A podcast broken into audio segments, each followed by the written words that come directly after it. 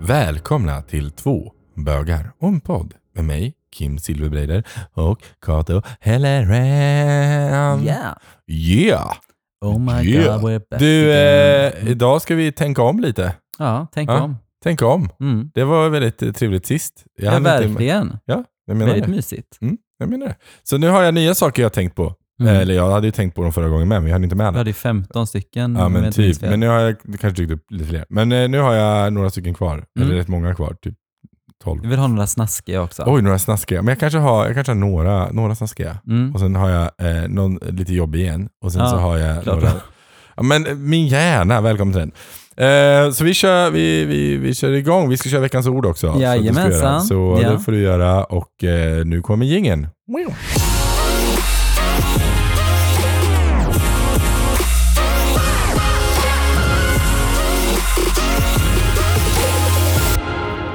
Ja, veckans ord då.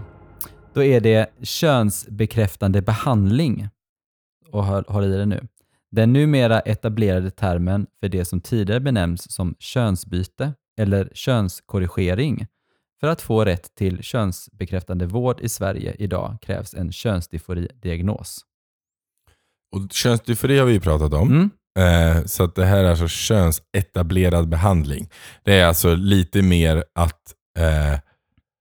Precis, det handlar lite mer om, ordet handlar lite mer om att vi gör en könsbehandling och inte så mycket, det ligger inte vikten i att vi gör en korrigering eller... Nej, det är den termen man använder nu, precis. Som tidigare benämndes som könsbyte eller könskorrigering, fast de används ju fortfarande. Ja. Men den officiella... Precis, liksom. Ja, men det är könsbekräftande behandling. Det här är säkert sådana fantastiska genusmänniskor som har suttit och diskuterat. Jajamän, säkerligen. Och könsdysfori var ju då alltså att man har en känsla av att vara tilldelad i fel kön. Då. Fel kön. Yes. Precis. Så det var den. Det är veckans ord. Alltid lär vi oss någonting. Yes. Så med det sagt så går vi vidare till Tänk om. Okej, då kommer första. Mm. Tänk om gayappar inte fanns. Ja, jag har inte använt så mycket av gayappar. Nej, men vad tror du vad hade skett då? Alltså, jag tror ju på jag tror inte bara att man ska använda sig av gayappar. Nu har ju jag som sagt inte använt mig av gayappar, men jag vet att jag hade säkert varit hade jag varit singel och haft massa gayappar så hade jag varit en total slut. Du hade levt på gayapparna. Och jag tror att det kan vara ganska jobbigt att vara att det blir, men för mig hade nog det inte varit en bra grej, tror jag. Nej. Jag vet bara hur det var när jag hade Cruiser, kommer jag ihåg. När det var, då hade man en bild och så skrev man ju lite om det. Så skulle man chatta med varandra. Precis. Men då vet jag att då var det ju bara väldigt mycket anpassat till sex och hur det såg ut.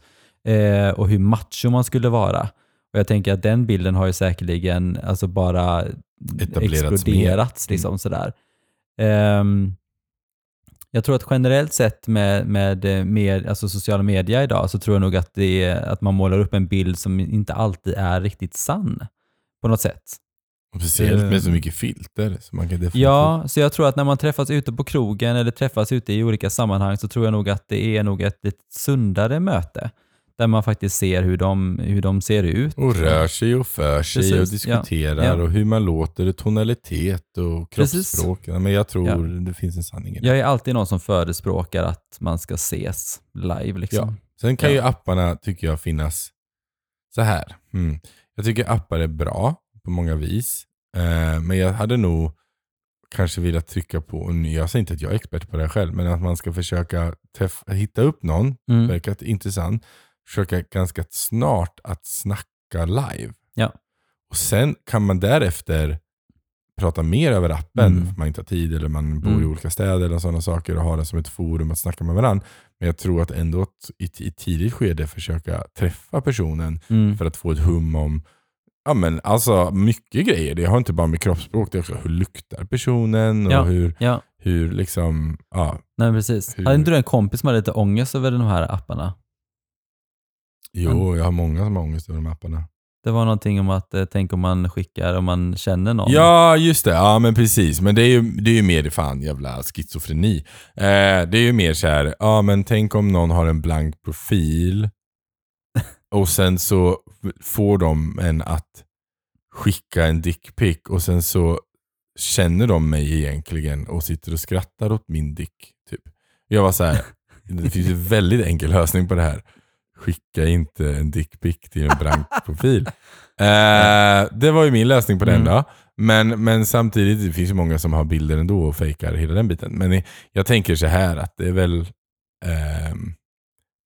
jag brukar tänka så här, absolut. Hade du varit jättehögt uppsatt politiker, då har du lite mer i din väska att hålla koll på än men alltså till exempel som jag då, som är bara min egen jävla fucking företagare som inte jobbar i tv och inte är en känd profil överhuvudtaget. Who cares?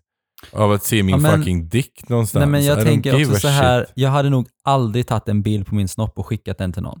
Jag hade nog aldrig gjort det. För att jag tänker så här, allt det som du... Man vet aldrig vad de kan göra med dem. Ska vi säga så här, om vi ska vara ärliga. Om, jag skulle, om man skulle fånga upp under alla mina år, då är jag ju körd. Det finns ju mycket bilder som helst av mig där ute under mina alla år. Jag har chattat med folk ur USA och hela skiten. Så att jag menar, I am so screwed. Så jag gav upp det där för typ någon... Ja, men 10 år sedan. Nej, precis, för en vecka sedan. Bara, fuck it. Nej, men för 10 år sedan så var jag så här, nej men det är redan för sent. Alltså så här, skulle jag bli känd nu... Det här kommer ju komma fram någon jävla gång. Så är det ju bara. Jag får väl bara sluta. Om jag skulle bli känd får jag väl bara sluta från det datumet. Och bara säga, nej men det finns inget nytt. Här fan, försök att hitta den ni hittar. Men, ja. Men alltså så här. Jag vet inte, det är liksom... You had to change your name, Kim. Ja, precis. Oh, wait a minute. Jag hette Kim Andersson innan, som var så här, alla så här, nudes Kim Andersson, så kommer hon Kim, vad är det hon heter? Skådespelerskan. Kim Andersson heter hon ju då, Kato. Ja, hon, yes. Kom hon upp. Kom hon upp, ja. Nu är det lite svårare. Nej, men och grejen är den att jag är så här, du får ju ta dina egna konsekvenser, liksom. Ja. Jag vet inte. Nej, men så är det. Ja, så jag tänker så här att, whatever. Så att det är något jag inte tänker så mycket på faktiskt. Vart mina nakenbilder från back in the days har hamnat någonstans. I don't know. Okej. Tänk om du hade valt ett annat yrke, Kato. Ja, vad skulle det ha varit? Alltså jag har tänkt så mycket på det så här om jag skulle sluta. Alltså jag har jobbat i väldigt många år inom restaurang. Och jag älskar verkligen det yrket. Jag tycker det är så fantastiskt. Nu när man blir äldre så är det lite jobbigt bara det här med att du har ju ingen socialt umgänge med din partner. Nej, du jobbar helger och du har ju inga fasta... Nej. Så det är det svåra, men hade det varit att jag hade levt ihop med någon som också jobbade samma tider så hade det varit, jag älskar verkligen att jobba inom restaurang. Jag tycker det är fantastiskt. Om jag inte hade valt det yrke som jag jobbar med nu, jag vet inte vad jag skulle, alltså om jag skulle välja om från början, alltså jag vet inte, jag hade velat jobba mycket med att tv-spelsproducent i så fall kanske. Jobba någonting med tv-spel. Men det, och alla är så här, men du kan plugga nu, det är bara så här, nej alltså skeppet har seglat, jag är ingen karriärsmänniska, jag vill bara liksom gå till jobbet, tjäna mina pengar, gå hem spela tv-spel. Så att, och jag vet min bror är jättepåstående, han bara, men ska du inte hålla på med Twitch du vet, och så här tv-spel, streama och sådana saker. Jag bara, nej men det är mitt sätt att hämta tillbaka energi. Jag vill inte ta min största hobby till att göra ett jobb. Så. Nej, jag tror inte det skulle passa dig. Eller så här, du skulle göra det så jävla bra för att du är så jävla noga med hur saker framställs.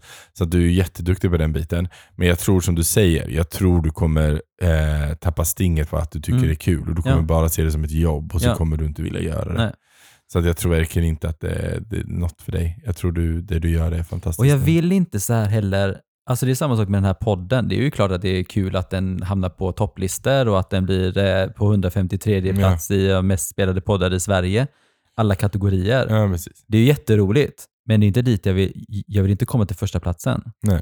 Det är också så här att jag har inget intresse av det. Nej, men många är också så här, men varför slutar ni nu när det går så himla bra? Ja, för att vi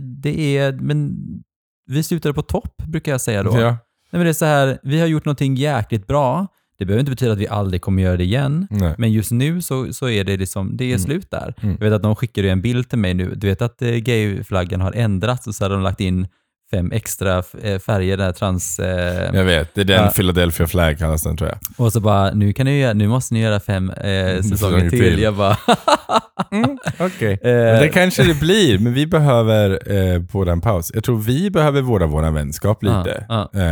Lite faktiskt. Så, och sen tror jag att vi behöver paus och hitta lite nytt fotfäste, vart vi står, vad vi vill göra, tror jag. Jag menar, du har haft en tufft år. Och det är så, och jag har mitt företag har expanderat snabbt, väldigt snabbt, och jag vill stabilisera det så jag känner att det inte skiter sig liksom. Nej, men jag, som sagt, jag gillar ju att slutföra saker, som sagt, och det kommer vi göra. Ja. Jag hade ju aldrig velat liksom avsluta det här, bara nej, men jag tyckte inte det här var så roligt, nu slutar vi, utan det är verkligen så här. Och jag vet ju att jag har varit en väldigt drivande sak i det. Att det är så här, nu kör vi, jag sa att vi ska göra det, och då gör vi det. Och det har också varit så här, det har gått jättebra för podden. Men det är också så här, ja, men nu, vi har sagt att det ska vara så, då slutar vi där liksom. Sen är det klart man kan ta ett så här, men om vi får ett kontrakt någonstans, typ att om ni får... Men gör resterande av Pride-flaggan och ni får det här och göra det. Ja, men absolut. Ja, och men nu är det så här att vi har gjort det här... Vi har tjänat några slantar på det. Vi har skänkt jättemycket pengar till välgörenhet. Vi har funnits... vi har inte tjänat jättemycket om man tar på det att vi har... Vi har nog inte tjänat skit. Nej, jag menar, vi har inte tjänat pengar på det sättet. Vi har tjänat mycket, alltså, kunskap. Annat. Ja, men också så här att man har... Men, ja, men ja, jag förstår. Men just det här att vad jag har fått av den här podden går inte att beskriva i liksom... Ja. Jag vill inte tjäna pengar på den. Nej. För det är precis det som jag sa, det här med tv-spelet. Det här är kan jag inte säga att det är en hobby. Det är någonting jag gör för att stärka våra community, och någonting för att jag vet att personer behöver en röst att lyssna på. Som är mentorskap till exempel. Ja, precis. Det är det här vi pratade om tidigare. Det här med att någonstans försvara minoritetsgrupper liksom, våra community, och finnas där som en röst. För vi har privilegiet att kunna göra det, så då passar vi på att göra det. Och känner man pengar på någonting, så är det också så här andra förväntningar på vad content ska vara. Nu är det så här, nu pratar vi om de här sakerna som vi vill prata om, och lyfter saker som vi vill lyfta. Ja. Och så gör vi det. På vår egen, vi är ägare av vår egen podd, ingen som bestämmer vad vi ska göra. Nej, så, fan. Men med det sagt, köp gärna muggar och underlägg så att vi kan bidra till fortfarande till välgörenhet. Precis. Absolut. Cancerfonden. Det här. Cancerfonden just nu, yes. Jajamensan. Det var tänk om du har haft annat yrke, vi hamnar på det här. Så det leder vidare till andra saker. Det är lite du då, vad skulle du ha haft för annat yrke? Du som ändå har haft 50 yrken liksom. Ja, men, precis. Så här, skulle jag börjat om jag skulle verkligen så här, inte satsa på det grafisk design som jag hamnade i det jag gjort nu, då hade jag nog kanske valt, ett ingenjörsyrke, eller en dataprogrammering kanske, eller någonting lite mer fast. Någonting mer inrutat. Ja, lite mer. Samtidigt inom lite mer som kräver ändå hjärnkapacitet. För jag tror inte jag hade... Jag brukar säga ibland att jag vill ibland sitta på ICA, men det är för att jag är så jävla trött på det jag gör just nu, och min hjärna är så slutkörd. Men jag tror att jag som personlighetsdrag så kommer jag nog, om jag sitter på ICA mer än ett halvår, så dör jag nog inombords. Jag hade dött på ICA på grund av att jag hade varit tvungen att jobba på lager. Jag hade tyckt det var jättemysigt att jobba i kassan. Ja, men det tror jag också. Men på lagret hade jag dött liksom. Nej, men precis. Så jag vet inte. Jag måste nog... 8 balar med mat. Man bara plocka upp dem då. Bye. Nej, men och det är inte för dem som jobbar. Det händer mycket säkert när man jobbar på en ICA eller en sån butik. Men jag vet inte. Jag måste nog ha lite mer stimuli i min arbetsmiljö. Liksom. Jag har jobbat på mack och sånt. Och det funkar ju en period. Men sen så börjar ju min hjärna att stängas ner. Så jag vet inte, något sånt hade jag nog kanske gjort. Men som också leder till att så här, men nu satsar jag på det här och specialiserar mig på det här. Jag är lite för... Ibland kan jag tycka att jag är lite för spretig. Det behöver jag inte ens tycka. Jag vet att jag är för spretig. Så att min hjärna tycker det är jobbigt. Men så är det. Nu kommer en liten tung fråga. Tänk om jag blir dödligt sjuk. Vad gör vi då? Ja, den är lite jobbig. Alltså jag har ju tänkt mycket, för jag har haft alltså min bästa vän och ja, hon fick ju cancer.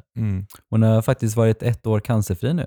Yay. Det är jättebra. Hon är stark kvinna. Ja, verkligen. Bra. Och sen så mamma då, hon dog ju i cancer. Och även din mamma. Min mamma.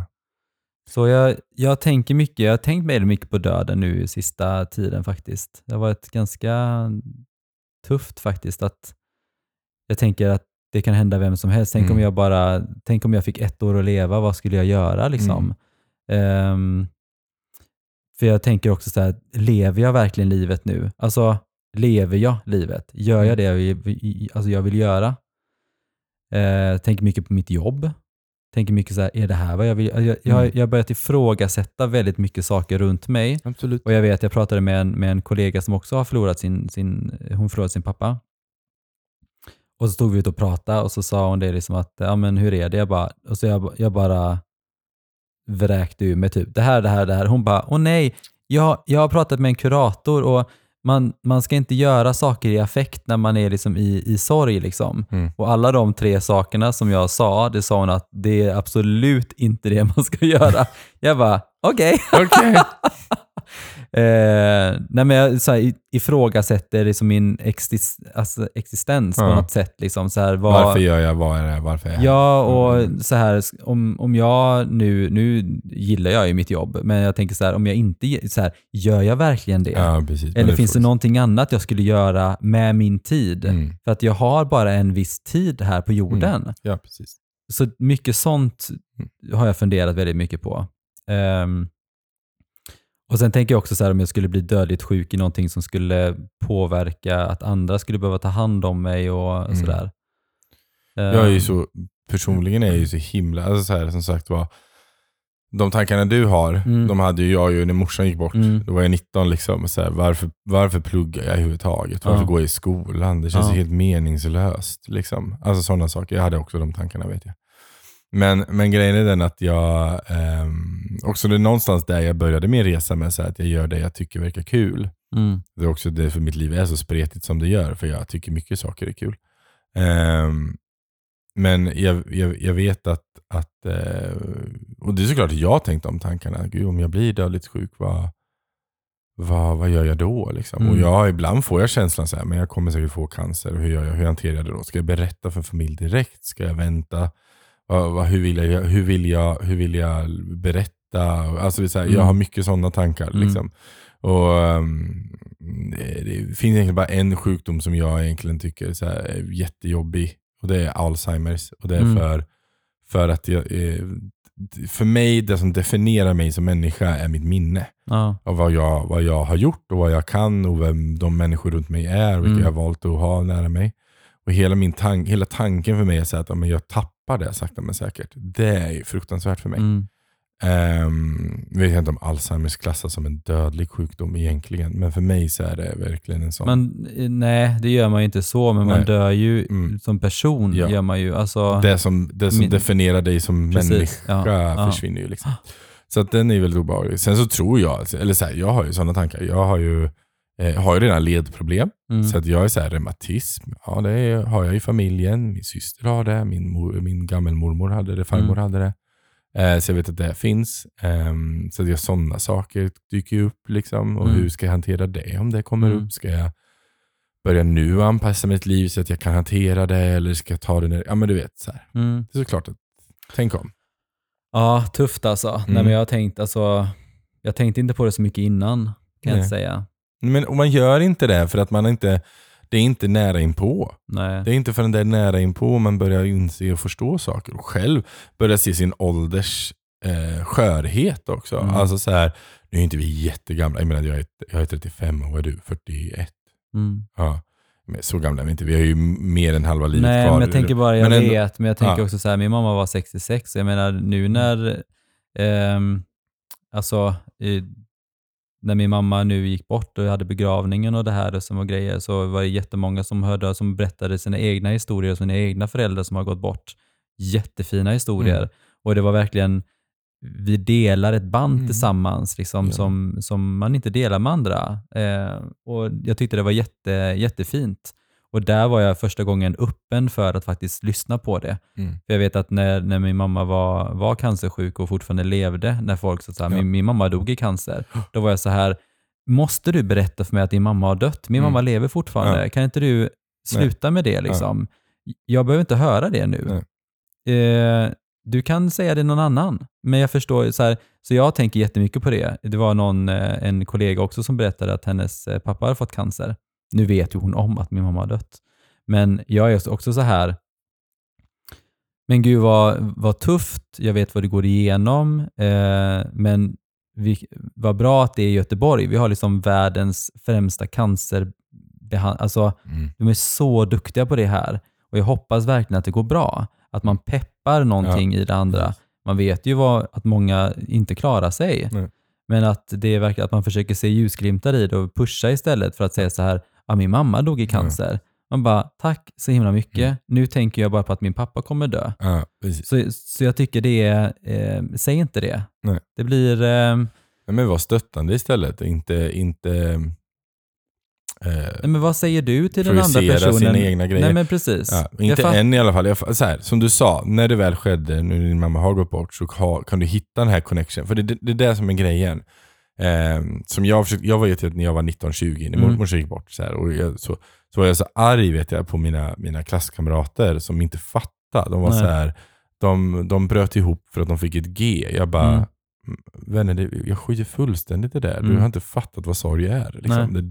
det du gråter över är ingenting. Nej. Jag vet att jag var så arg på folk, och jag vet att jag connectade så lätt med människor som upplevt samma sak, för att det är en helt ny nivå av sorg, och också en helt ny nivå av dig som människa. Du utvecklas liksom som människa av det här, så det är därför jag har... Men som innan när vi har diskuterat, jag har ju inte gått in på djupt, för jag vet att du kan inte connecta med den här bitarna, för att du har inte upplevt det än. Och jag vet att jag sa det när jag var yngre, när jag slutade säga det, men när jag var yngre så mycket så här, jag tycker synd om de som inte har haft en förälder som har dött tidigt, för de kan inte förstå, för när det väl händer så kommer de inte palla det. Nej. Liksom. Vet att jag sa mycket när jag var yngre. Jag står inte riktigt vid den tanken längre. Men jag vet att jag sa det. Jag vet att jag var så frustrerad över folk. Liksom, att de är så här, ja, men sluta gnäll, för du vet inte, för det kommer komma. Och då är det illa. Liksom.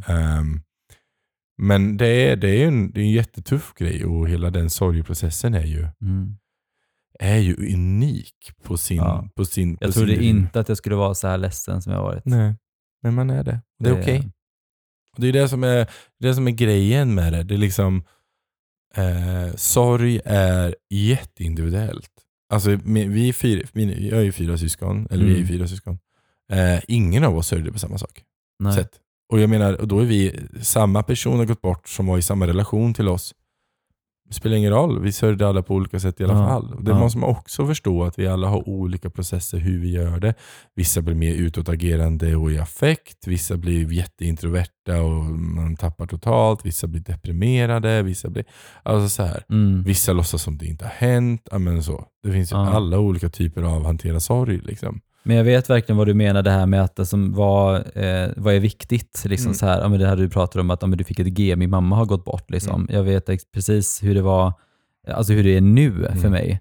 Någonstans, jag vet inte, som mig som människa, när jag liksom det där satte sig i början, gör man det ju lite i den situation du säger nu, och nu är det ju väldigt nytt för dig, och då är det verkligen så här, men hallå, skärp dig, det här är ingenting jämfört mot det här. Men sen när det där lägger sig så blir man också lite mer så här, ja, men vad är högt prioriterat i våra liv? Liksom, så här. Det är såklart att du ska få, för dig så är det här viktigt, så är det klart att jag ska ta itu med det. Men i prioritet mot det här och det här och det här, så kommer det inte ligga högst. Liksom. Och man blir också bekväm med det. Jag fattar att inte du säger det här till folk. Liksom. Alltså så här att du skriver det. Nej, utan jag tänker ju mer för mig själv. Vad är viktigt för mig själv? Precis. Ja, men man lär sig också liksom att jag vet inte, jag blir ju inte lika, jag blir inte längre lika stressad. Nej. Liksom av en sån situation, vilket i och för sig i det här fallet, vet jag, när vi jobbade förut så kunde det vara så här, men hallå, och jag bara så men det tar sin tid, och det kommer ta sin tid, och det är okej, för att det behöver inte hända nu. Nej. För att det är inte, hela världen kommer inte brinna av det här. Nej. Men jag jämför inte sorg med andra människor. Nej. Så jag menar, för det, om det är det värsta du har varit igenom i ditt liv, att du fick ett G, good for you. Det är jättefint. Att inte du har upplevt någon sorg. Jag vet att när jag hade någon vän tidigare som typ, hon bröt ihop för att hennes föräldrar skilde sig. Jag bara, det gjorde mina när jag var 7. Det är inte hela världen. Det är så mycket andra saker som har hänt i mitt liv som är så himla mycket värre än att mina föräldrar skilde sig. Så vad är du ledsen över? Alltså det tänkte jag då när jag var mycket yngre. Men nu är det så här, jag skulle aldrig så här bara att jämföra sorg med någon, utan det är så här, det är för min egen del att varför reagerar jag så mycket över just det här? För det betyder inte, alltså så här, ja. Men som sagt, vi pratade om innan, jag tänker mycket på att tänk om jag inte hinner med de här grejerna som jag vill göra för att jag kanske dör, liksom. Där är jag. Där är du. Ja. När man ifrågasätter sin existens, liksom. Ja. Och det är fine. Det är en del av processen, skulle jag vilja säga. Okej, tänk om. Där är vi. Tänk om du hade varit född i Kina, Kato. Alltså, du är du själv. Du har de intressen du har. Men du är född i Kina och lever i en kinesisk kultur. Vad häftigt det hade varit. Ja, hur hade du varit som person då, tror du? Jag hade nog varit väldigt inrutad i hur jag skulle vara. För att det är ju upplagt så där. Och gay, hur kände du att, som gay att leva där? Hur och familj. Nej, men jag tänker mer så här. Jag tror nog att jag älskar ju andra, liksom. Alltså jag älskar att bo i Sverige. Jag älskar friheten vi har här. Jag älskar att man kan vara vem man vill och liksom leva det livet man vill leva. Jag tycker det är fantastiskt. Det tar 30 dagar för det att ändra ett beteende. Och jag tänker att nu är det ju så att man kan ju inte, alltså hade jag växt upp i Kina så hade jag inte vetat hur det var att leva här. Så den verkligheten man lever i och den verkligheten man är i. Liksom så är det ju. Men om jag tänker på det nu kontra, det hade varit väldigt annorlunda jämte det livet jag lever nu. Jag hade nog definitivt kanske inte levt med en man. Jag hade nog levt med en kvinna. Jag hade nog inte levt öppet. Jag jobbat inom IT. Nej, men det är så här. Jag vet inte, men jag gillar andra kulturer. Jag tycker det är fantastiskt. Jag tycker att allting verkar så himla ordning och reda på något sätt i Kina. Att allting är så här är det uppbyggt och du ska sköta dig liksom. Sen är det klart att inte alla sköter sig ändå, men det känns väldigt så här ordning och reda på något sätt. Att man har struktur och att man är en god människa på något sätt. Så tänker jag. Men, nu är inte jag expert på kinesisk kultur, men jag känner att den känslan jag fått av kinesisk kultur att det är väldigt mycket stark familjeband liksom. Att det är mycket, man lägger mycket på sina barn som förälder i Kina att så här, du borde prestera så här och du borde göra så här och du borde uppnå det här och du borde som biten. Är det Kina skammen är att skammen tappa ansiktet får man inte göra i Kina. Nej, men att man att du om du gör en skam så fläckas det i din familj. Ja, eller i Japan. Nej, det är båda. Okay. Båda har samma ganska starka sån kultur. Det är att man ska inte tappa ansiktet i, liksom, för familjen för då har man van hela familjen liksom. Men jag hade nog varit likadan. Jag är redan en familjemänniska som personlighetsdrag, så jag hade nog varit väldigt stark familjemänniska. Jag hade nog haft svårt att komma ut, tror jag. Men jag hade nog fortsatt vara kreativ. Jag hade nog velat jobba med något kreativt liksom. Det hade jag nog inte varit begränsad av i Kina, känner jag. Det är som arkitekturen är så vacker, så jag hade blivit arkitekt. Det hade jag nog kunnat bli i Kina, det känner jag. Det hade jag nog, kanske något sånt. Det beror ju allt på förhållanden och hela den grejen, såklart. Alltså, det var fantastiskt att kunna spela alla spel innan. När de står på kinesiska eller på japanska är de i och för sig då. Men precis. Det hade varit coolt. Det hade been very fancy. Ja, nej men så var det. Tänk om man var född i Kina. Hur kommer nästa? Tänk om du varit född i USA då? Ja. Jag tror du hade varit ganska the same. Ja. Det här tror jag du hade... Jag tror nog... Alltså det beror på var... Du hade varit i USA. Vi säger New York. Du hade varit sån in i New York-bög. Så intressant. jag tror nog att det är mer press på det i USA att du ska lyckas, tror jag. Där är det verkligen från barnsben att du ska för att lyckas så måste du verkligen göra det här. I Sverige är det mer så här lagom typ så här, lyckas du att du har en podd och är på TV så är det så här, aha, ja, okej. Okay. Ja, typ så det är ingen som bryr sig. Nej. Men i USA är det verkligen svårt att lyckas med det och där tror jag nog att det är lite mer press på det också som person. Ja, men där tror jag i USA dock tror jag att där hittar du verkligen ditt crew. Alltså du umgås med, du hittar ditt gäng och sen är det dem du försöker växa med. Ja, men vi tar RuPaul. Jag menar, han har ju alltid haft, vad heter hon då? Michelle Visage. Michelle Visage. Och Michelle Visage. Henne och de två är ju nog alltid, de har ju hängt sedan 70-talet tillsammans. Så jag tror att säga att där hittar man sitt lilla crew och sen så försöker man tillsammans lyckas. Liksom. Det tror jag. Jag tror det känns väldigt USA New Yorkigt på något vis. Men jag har nog varit samma person, tror jag.